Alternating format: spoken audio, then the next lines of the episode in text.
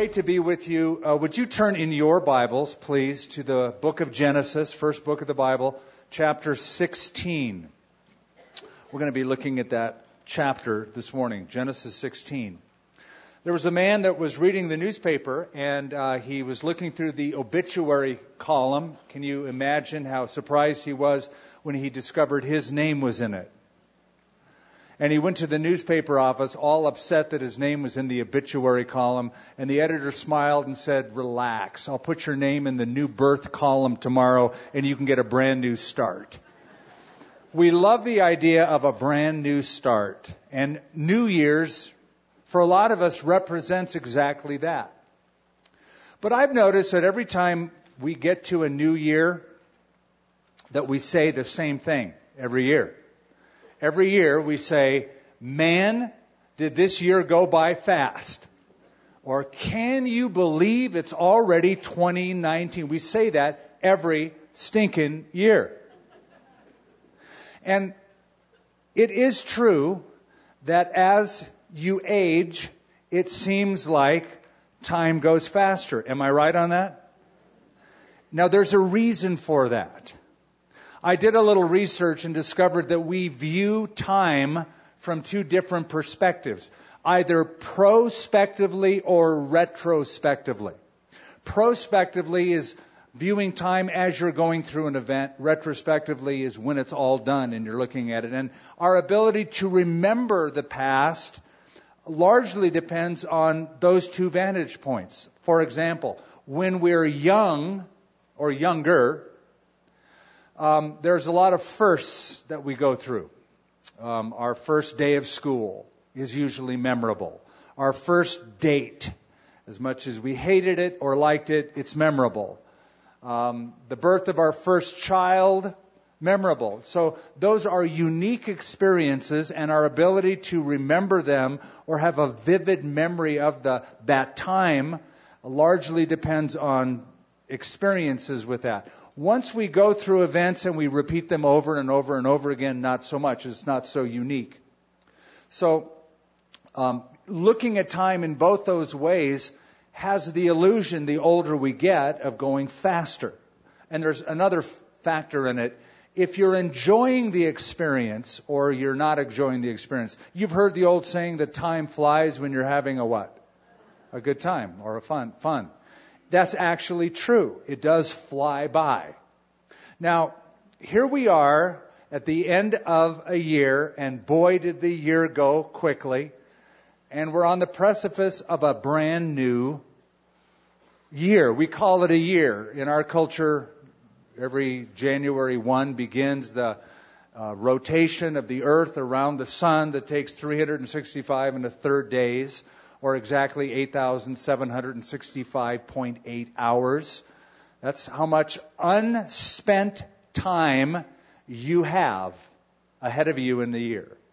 Some of you have already filled in your calendars. You've already scheduled appointments. You've already made plans and written those plans in. But I've discovered that counting time is not nearly as important as making time count. So how do we live those 8,765.8 hours? What decisions do we make or what vantage point do we have as we enter? Well, there's a question in our text that I'm going to draw your attention to, and it's a question that is asked by the angel of the Lord to a woman who's highlighted here by the name of Hagar. Hagar was an Egyptian gal. And the question is, where are you going? It's a question I ask you today. Where are you going? On one hand, you cannot answer that question. On the other hand, you definitely can answer that question. So this angel of the Lord asks Hagar two questions in the same sentence. Where have you come from and where are you going? I'm going to ask three questions based upon our text. Those two questions and a third based upon the revelation that the angel gives to Hagar. So, for outline's sake, it goes like this. Where have you come from? Where are you going? And what can you expect in this new year? Those are the three questions. So let's begin by looking at Genesis chapter 16, verse 1. Now, Sarai, Abram's wife, her name will be called Sarah later on. That's probably how most of us remember her. Now, Sarai, Abram's wife, had borne him no children, and she had an Egyptian maidservant whose name was Hagar. So Sarai said to Abram, See now, the Lord has restrained me from bearing children. Please go into my maid. Perhaps I shall obtain children by her. And Abram heeded the voice of Sarai. Then Sarai, Abram's wife, took Hagar, her maid, the Egyptian, and gave her to her husband, Abram, to be his wife, after Abram had dwelt ten years in the land of Canaan. So he went into Hagar, and she conceived. And when she saw that she had conceived, her mistress became despised in her eyes. Then Sarai said to Abram, My wrong be upon you. Boy, it was her idea, and he's, well, it was a rough day at home. My wrong be upon you. I gave my maid into your embrace, and when she saw that she had conceived, I became despised in her eyes. The Lord judge between me and you. Abram said to Sarai, Indeed, your maid is in your hand. Do to her as you please. And when Sarai dealt harshly with her, she fled from her presence. Now the angel of the Lord found her by a spring of water in the wilderness and by the spring on the way to Shur. And he said, Hagar, Sarai's maid, where have you come from? And where are you going? She said, I am fleeing from the presence of my mistress. So, so far, we get the picture. Hagar, the Egyptian servant of Sarai, uh, was sort of an innocent bystander. Sarai has been told by the Lord she's going to have a baby, hasn't happened yet. She figures, look, it's never going to happen. I got to help God out a little bit. So to help God perform what he said he would do, I'll use this gal. She'll be a surrogate mother and we'll call that a fulfillment of the promise. So Abram goes along with it. Hagar goes along with it. Hagar gets pregnant. Uh, there's a confrontation between Sarai and Hagar. Hagar leaves. She runs away. Really not a logical plan because when the angel of the Lord says, Where have you come from? she can answer that question. I'm running away from home when the angel asks the second question, Where are you going? She hadn't really thought about that. She's just in the desert, in the middle of the open field by a well, getting refreshment, waiting for the next step. So she runs away from home. We continue, verse 9. The angel of the Lord said to her, Return to your mistress and submit yourself under her hand. Then the angel of the Lord said to her, I will multiply your descendants exceedingly, so that they shall not be counted for a multitude. And the angel of the Lord said to her, Behold, you are with child. You're pregnant. You're going to bear a son. You will call his name Ishmael, because the Lord has heard your affliction. He shall be a wild man, and his hand shall be against every man, and every man's hand against him and he shall dwell in the presence of all his brethren. Then she called the name of the Lord who spoke to her. You are the God who sees. For she said, Have I also here seen him who sees me? Therefore the well was called Be'er Lahai Roi. Observe, it is between Kadesh and Bered. That didn't help many of us out. So Hagar bore Abram a son, and Abram named his son, whom Hagar bore, Ishmael. Abram was 86 years old when Hagar bore Ishmael to Abram. Now, just a note before we get into our little outline. Sometimes in Scripture, you will discover that God asks questions to people, which is kind of weird, right? Why would God ask a question? Oh, I assure you, it's not to get schooled. It's not like God needs the information and is going to get it from a person that he made. God asks a question typically to jog the memory or the experience of the person that he's asking the question to. And here, there is an interrogation meant to stir up a contemplation that will lead to transformation. God wants to change this gal's heart and the way she sees life. So I'm going to use God's technique uh, in asking questions to all of us. And those questions are as follows Where have you come from? Where are you going? And what can you expect? Let's begin the first. Where have you come from? Now, asking that question was designed to get Hagar to identify her past. And notice what she says. After the angel said, Where have you come from? Where are you going? She said, I am fleeing from the presence of my mistress, Sarai. That's verse 8. So she is called to look back from where she came to get in touch with that experience of pain and misunderstanding and oppression. And she says, I'm running away from home. I'm leaving all the mess that I came from. Now, usually it's dangerous to tell somebody to look backward when you want them to go forward. But it's healthy if it's a glance. Not a fixed gaze, but a glance. To glance backward in order to go forward means that we quickly get our bearings, our orientation, make sure we're not running in circles so that we can make progress going forward. So, as you glance back over this past year, as you glance back, quick snapshot, what was it like? I can answer that. I bet it was a mixed bag. Some good, some not so good, some great, some not so great, some encouraging, some discouraging, some ups, some downs, right? It was a mixed bag. You have seen over the past year as you glance back uh, both man's unfaithfulness and God's utter faithfulness at the same time. Hopefully you've been able to frame it in Romans 8:28. We know that all things work together for good to those that love God and are the called according to his purpose. That's probably your glance backward. But it's a good question to ponder. Where have you come from? Because different people will answer that in different ways. Some will answer that literally, geographically. I'll tell you where I came from. I came here from Texas or from Arizona or Colorado or Oklahoma or whatever state. And now I'm in this state and things haven't happened the way I thought they should happen. And I, and you're blaming the state for it. It's this state's fault ever since I've been in this state. Well, Paul said, I've learned in whatever state I'm in to be content. or you might answer that question relationally.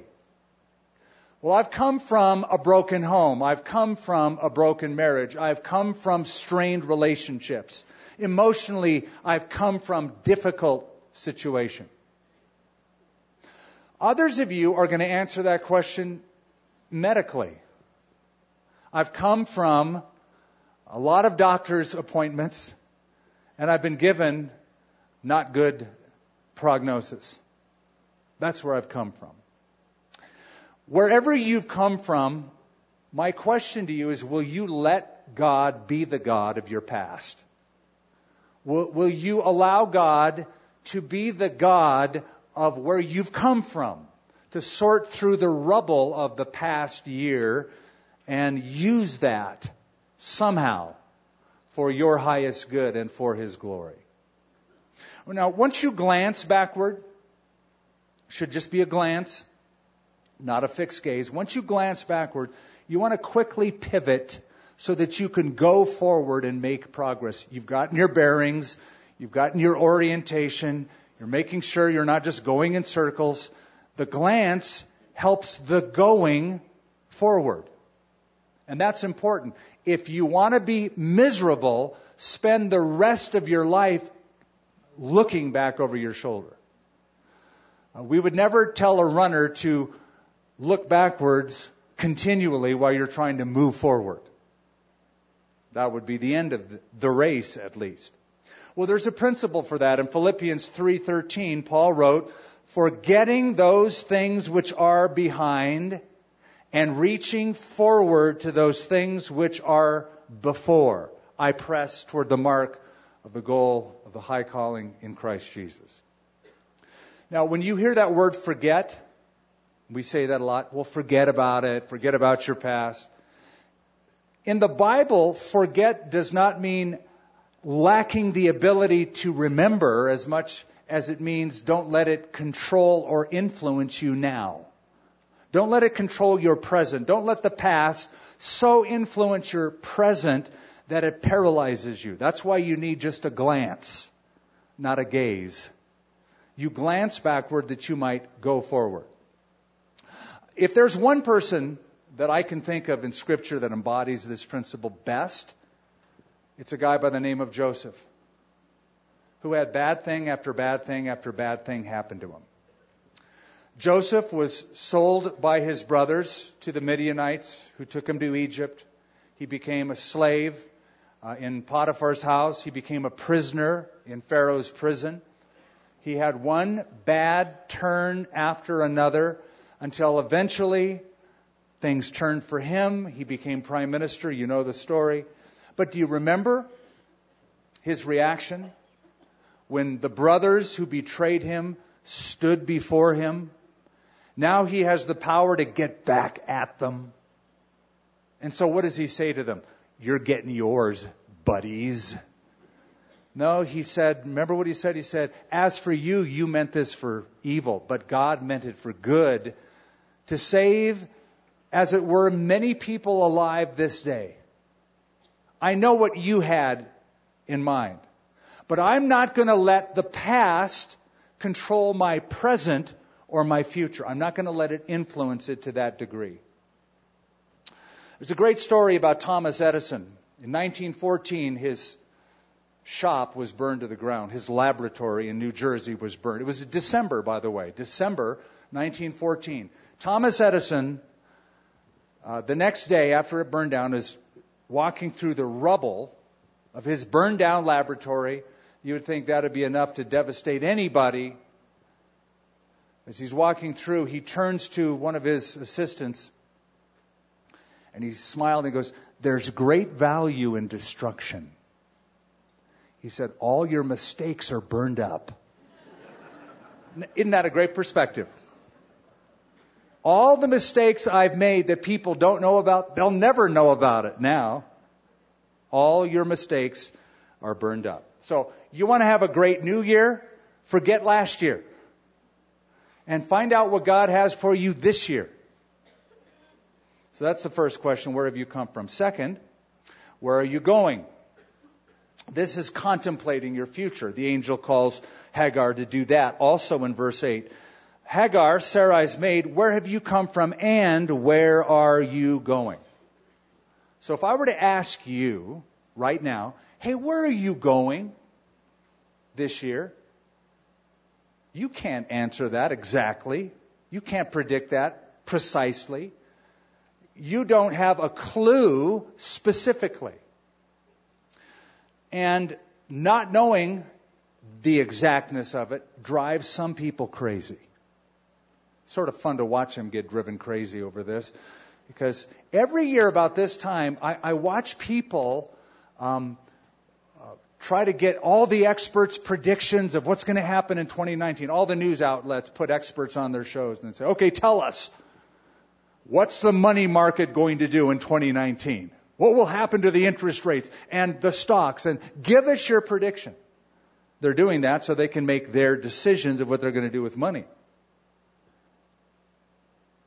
And if it's not just um, generally, people want to know sometimes very specifically what's going to happen in my life. This is why horoscopes are popular. This is why people go see psychics or even psychos just to get any kind of guess to help them predict their future. What does the future hold? By the way, this is not new. It's happened in ancient times.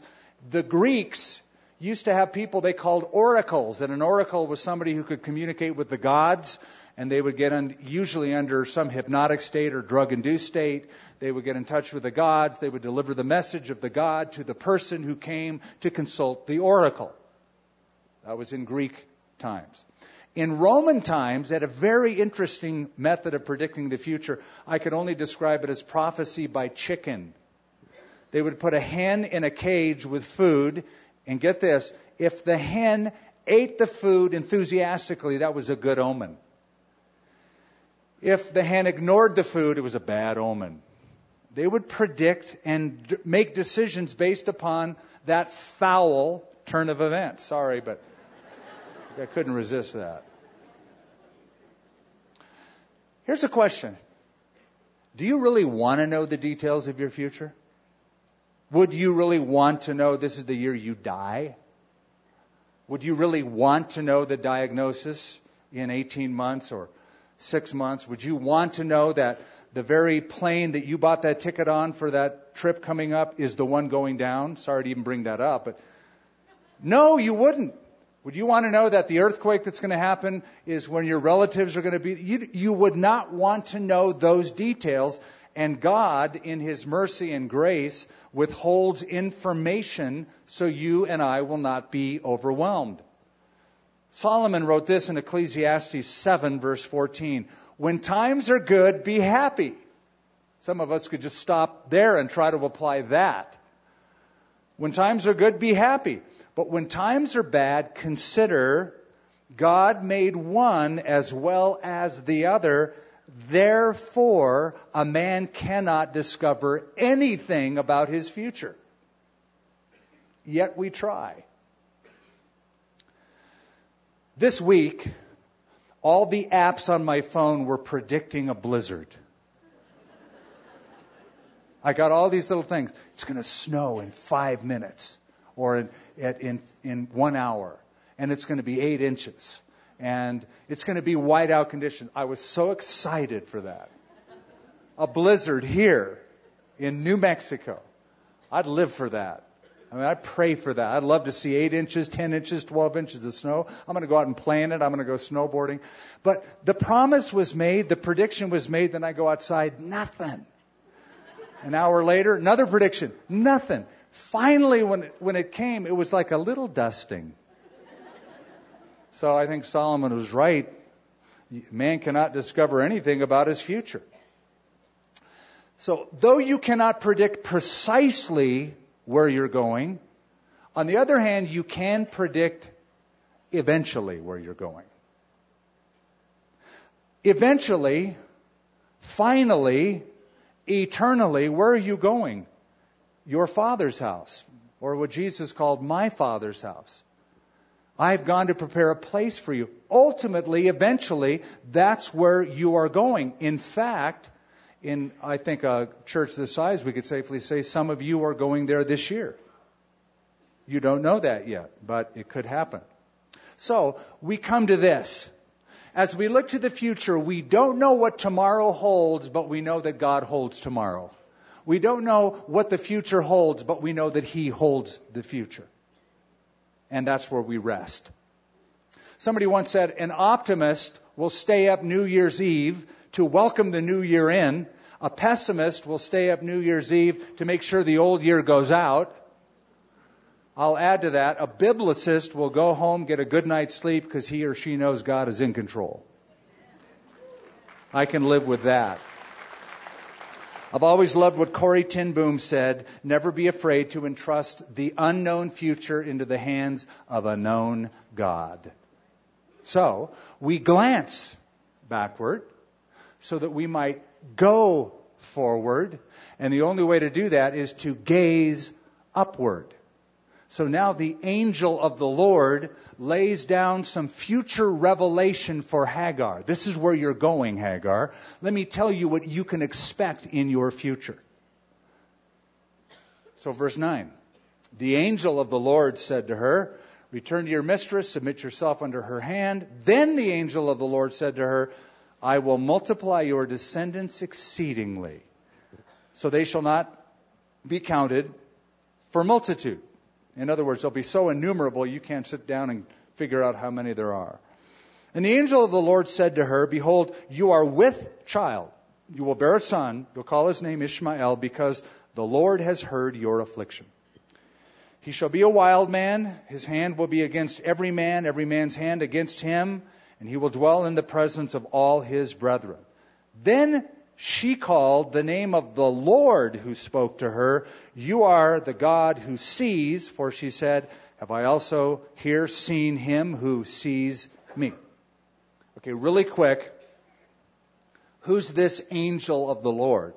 Angel of the Lord pops up a few times in the Old Testament. Who is it? Well, a couple facts about the angel of the Lord. Fact number one the angel of the Lord uses exactly the same language and uses this exact same authority as the Lord Himself, who gives the same promise in the very next chapter. So that's interesting. Number two, Hagar said that in seeing the angel of the Lord, she actually saw the Lord. She saw God Himself. Third fact, Abraham, Jacob, Moses, Balaam, Gideon, let's stop with those five, all had very similar experiences with the angel of the Lord and came to exactly the same conclusions that I just shared with you.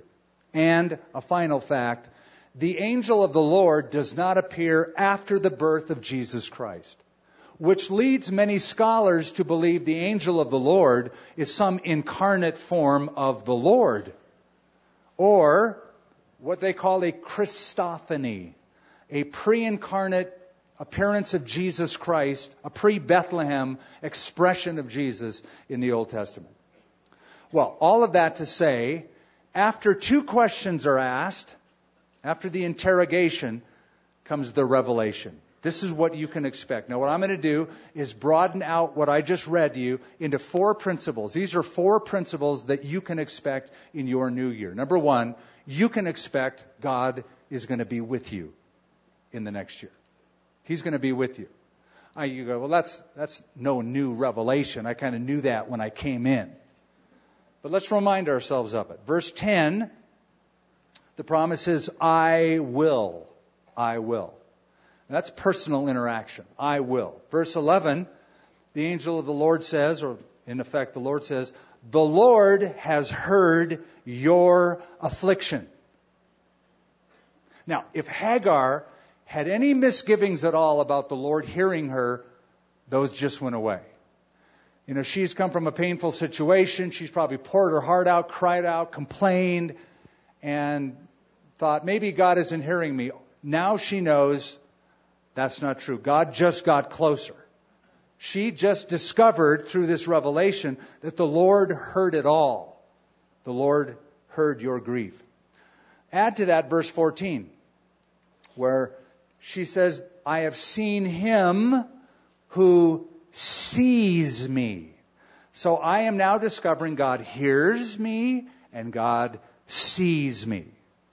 All of this speaks of proximity. You have to be close enough to a situation in order to see it and hear it. Example. Sometimes I'm watching television. It's very hard for me to stay focused on anything very long, especially a television program or a movie. So I will frequently, I'm kind of getting the storyline, it's being spoken, and I'm seeing it. I'll get up. I'm still hearing what's going on. I turn my back, I walk toward the kitchen to get something. I can still hear what's going on, but I'm missing a lot.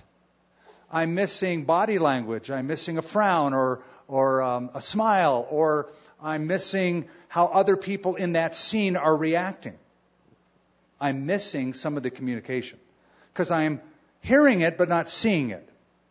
Conversely, if I'm seeing it but I put it on mute, well, now I don't know what they're saying. I see body language, but even if it's down low, I'm not hearing the tone or the inflection. So when I'm hearing and seeing, it's a full orbed communication. Here's what I want to say using that. There is nothing you will experience in the coming year that God doesn't hear or see. He is the God who sees. He is the God who hears. You can expect God's presence with you. Now, a cautionary note. It doesn't mean you'll feel God's presence all the time. I don't think she did until the angel said, God heard everything you prayed. God sees everything you do. She needed that promise and reminder because she didn't feel like it. And there'll be times in this next year you won't feel like God heard your prayer or God sees your plight. But He does. God's with you. Not because you feel Him, but because he promised he would be. We, we walk by faith, not by sight. How weird would it be and ludicrous would it be and ridiculous if I walked out in a cloudy day, like we had a couple days ago, looked up in the sky and said, There is no sun. It does not exist. And somebody said, How could you say that? Because I don't feel it right now. Goodness, it's 10 degrees. And I don't see it. Well, it's still there whether you feel it or see it or not. It's just a reality we know. God will be with you whether you feel Him or see the visible expression or not. You can expect that. What can you expect? God will be with you. Number two, you can expect not only will God be with you, but God will be honest with you. He'll be with you, but He wants to be honest with you. So look at verse 12. Very interesting. Um, the angel of the Lord describing her son that she's pregnant with. He will be a wild man.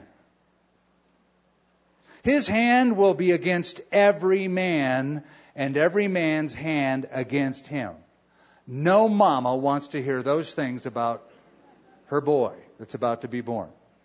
And she wants to hear things like, Your son is going to be a famous doctor, or an awesome lawyer, or a great influencer, or a, an artist. He's going to be loved by everyone. Rather, the angel of the Lord says, no, he's going to be wild and antagonistic. What's happening? God is being honest with her. God is honestly, accurately predicting the future that this son and his progeny is going to be a wild and free race of Bedouins that will roam that area. So, in your future, expect, expect that God will be present with you and God will be plain spoken to you. Well, how do you know that? Well, if you read your Bible at all in the coming year, expect God to be honest with you there. Right? If you discovered you read your Bible, I'm not going to underline that one. That's pretty, that's pretty hard. That truth is hard. Some people quit following Jesus because the truth was so hard. They stopped following him. They turned away from him. You'll find that the Bible is very, very honest. If you don't want truth, don't read your Bible. If you want truth, you'll get it. God will give it to you. It won't always be easy to hear. And some people I've discovered don't like it when God is honest. God's being mean. God's supposed to make me feel good. Funny, I went to a dermatologist a few months ago because I had something going on. I said, Would you check this out? And he looked at it, Yeah, I'll check it out. And he came to me and he goes, You have skin cancer. And there's a portion that I have to cut out. Now, what if I said, You're mean? You're supposed to make me feel good. He said, Well, I will make you feel good eventually after I cut it out. But I'll, I'll make you feel this good. If I don't touch you, you will die from this. Oh, okay. That's what I expect, right? I expect honest communication as he's dealing with an area that I might get better in. So you'll find that God's word will both comfort the afflicted and also afflict the comfortable. If you're too comfortable, bam, he'll be honest. If you're afflicted, you'll find the comfort of the Holy Spirit graciously on the pages of this book. But other books will give you information. The Bible will bring transformation. That's what God's about. So you can expect God will be with you. You can expect God will be honest with you. Here's a third thing you can expect God will command you. In the honesty of revelation, you will find commands in the scripture. Look at verse 9. Here's one to her. The angel of the Lord said to her, Return to your mistress and submit yourself under her hand. Don't you think the last thing she ever wanted to hear is that? Go back to the place of oppression. Go back to the place of cruelty and harassment and pain. Go do that. That's the command. But what did she do? She went back. We know because verse 15 Hagar bore Abram a son, and Abram called his son, whom Hagar bore, Ishmael. That indicates she's gone back under the covering of his authority in his tent. So she went back. You're going to discover God will be with you, God will be honest with you, and God will give you commands that you will at that point have to decide, yeah, maybe not, or I'm going to obey. And let me just add a layer to this. I don't think you will ever experience the presence of God like you should until you obey those commands. Because why would He get closer to you and reveal more to you if you won't do that first so that He can give you more? You know, there, there is that promise in the Bible. Jesus said in John 14, Those who obey my commands are the ones who love me. And because they love me, my Father will love them, and I will love them, and I will reveal myself to each one of them. That's the promise. Deuteronomy chapter 4, God said, You will seek the Lord, and you will find him if you seek him with all your heart and all your soul. That's the caveat. You want to experience the full enjoyment of the presence of God, be committed to dealing with honest truth and obeying it. So you can expect God will be with you, God will be honest with you, God will command you. Fourth and finally, you can expect God will bless you. He will bless you this year. Some of you are thinking, why didn't you just talk about that? Because if I only talked about that, I'd be lying to you. All those other are true as well. But God will bless you. He promises to bless you. Look at, look at the blessing to her, verse 10. The angel of the Lord said to her, I will multiply your descendants exceedingly. That's a blessing. So that they will not be counted for multitude. Notice the angel of the Lord didn't say, I will add. He said, I'll multiply. I'll multiply. That's a blessing. Okay, now I want you to follow this little principle the instruction was go back and submit, right? So the Lord's saying, I'm going to take away your independence for a while. I'm going to take away your freedom. I'm subtracting freedom from your life. But in subtracting something, I'm going to multiply something else. You'll discover that when God subtracts from your life, He often does that in order that He might multiply in another area. God will bless your life. And how will He do it? Well, He says, I will multiply your descendants meagerly. Is anybody going to read that and correct me? I will, I will multiply your descendants adequately. I will multiply your descendants exceedingly. I'm going to bless you a lot.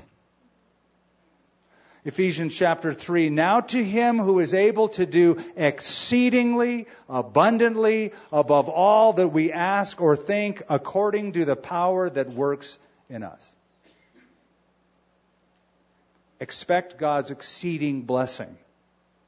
Now, a little warning on this. It does not mean or guarantee that your life will be easy this year. It does not mean that you will be rich this year.